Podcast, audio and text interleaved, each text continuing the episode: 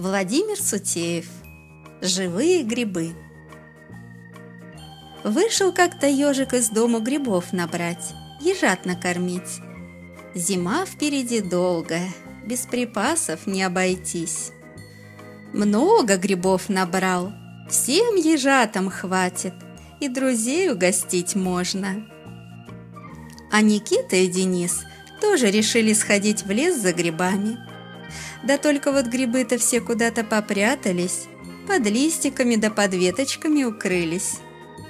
Вдруг видят ребята под деревом холмик маленький, а на нем грибов, видимо-невидимо, и белые, и подберезовики, и маслята.